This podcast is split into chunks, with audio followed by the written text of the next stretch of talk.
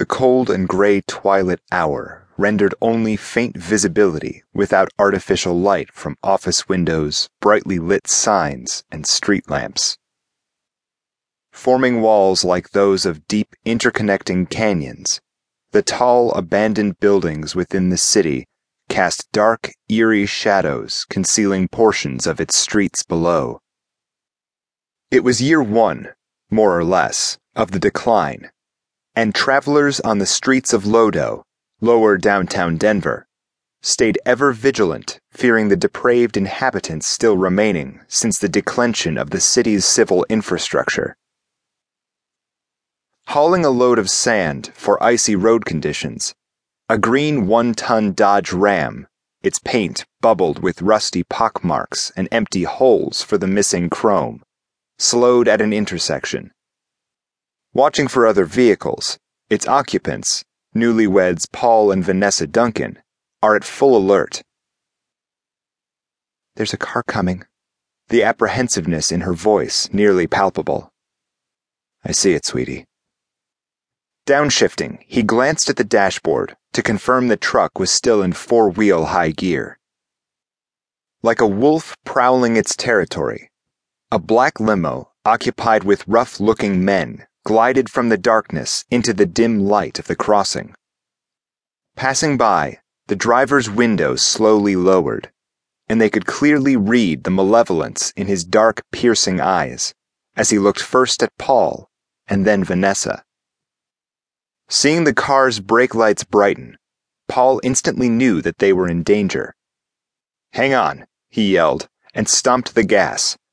Before the limousine could fully stop, Paul's truck had leapt through the intersection. Oh, Paul, she cried. What are we going to do? Her eyes wide with fear, Vanessa looked to him for reassurance. Just hang on, sweetie. It'll be okay. I promise. Hearing that, Vanessa belted in, clutched the handle above the door, squeezed her eyes shut, and began to pray.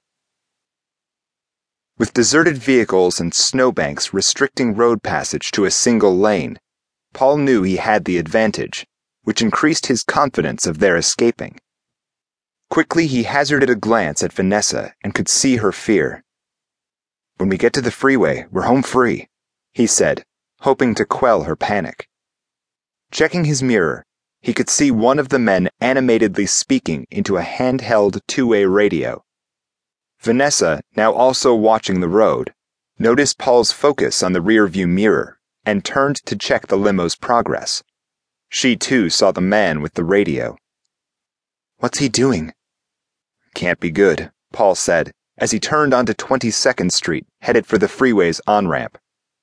Shit, he said, pounding his fists on the steering wheel. Blocking the road ahead, he saw two yellow school buses parked back to back. Turning behind them, the limousine blocked any chance of retreat, leaving them nowhere to go. Paul, do something!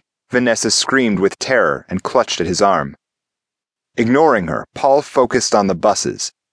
Hastily reaching a decision, he gave his only warning to Vanessa Hang on and with that he sped up the truck 50, 60, 70 miles per hour.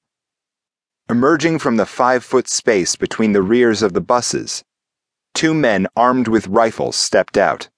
The taller man on Paul's left boldly raised his hand, giving the universal sign to halt.